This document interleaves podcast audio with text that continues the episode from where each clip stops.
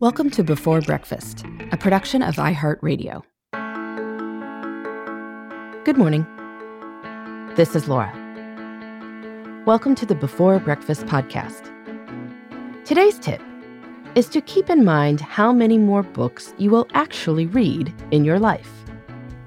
This can help you make good choices about what to read and what to skip. So I know that Before Breakfast listeners love to read. You read before bed. You read little snippets on the Kindle app when you're waiting for things. You listen to audiobooks in the car. There are a lot of amazing books out there, both those coming out these days, plus those from all the years past. So no doubt, your to-be-read list is a mile long. But here's the thing. You will only read so many books in your life. Let's say you read 50 books a year. That is a lot of books, and it's a lot more books than most people read. Let's also say that you will live for 50 more years. That's probably pushing our luck for some of us, but hey, we can hope. 50 books a year for 50 more years is 2,500 books. If you keep up a substantial reading pace for the rest of your life, you will only read 2,500 more books. That is it. Now, perhaps that sounds depressing, but that is not my point. My point is that it is worth thinking about exactly which books you feel you must have in that 2,500. It can be worth not reading some other books in order to make sure that 2,500 contains what you want it to contain. I have certainly been thinking about that as I have embarked on some big reading projects the past 2 years. In 2021, I read War and Peace, reading one chapter a day for 361 days.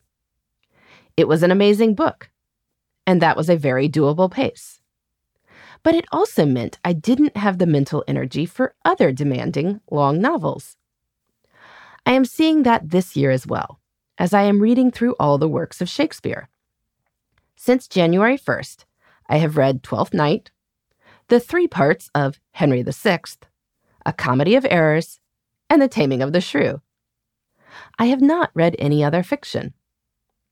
As I work to keep the characters and plots straight, I'm not sure that I will read much other fiction this year.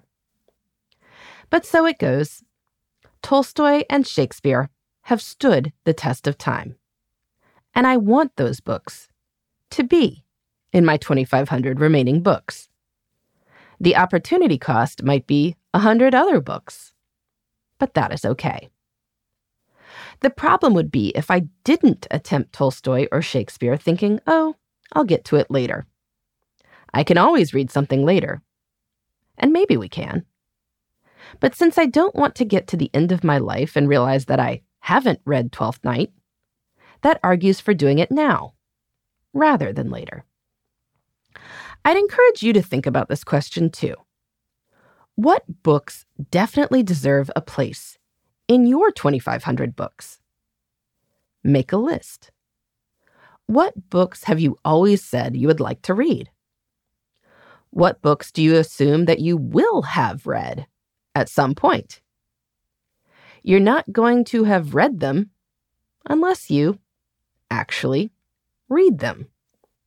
So it's worth getting a copy and getting started. Maybe you won't finish. Maybe we'll decide the book shouldn't be part of that 2,500. But better to read the good stuff than not. In the meantime, this is Laura. Thanks for listening. And here's to making the most of our time.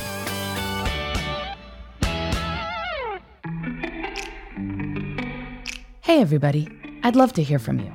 You can send me your tips, your questions, or anything else. Just connect with me on Twitter, Facebook, and Instagram at Before Breakfast Pod. That's BE, the number 4, then breakfast, POD. You can also shoot me an email at beforebreakfastpodcast@iheartmedia.com. That Before Breakfast is spelled out with all the letters. Thanks so much. I look forward to staying in touch.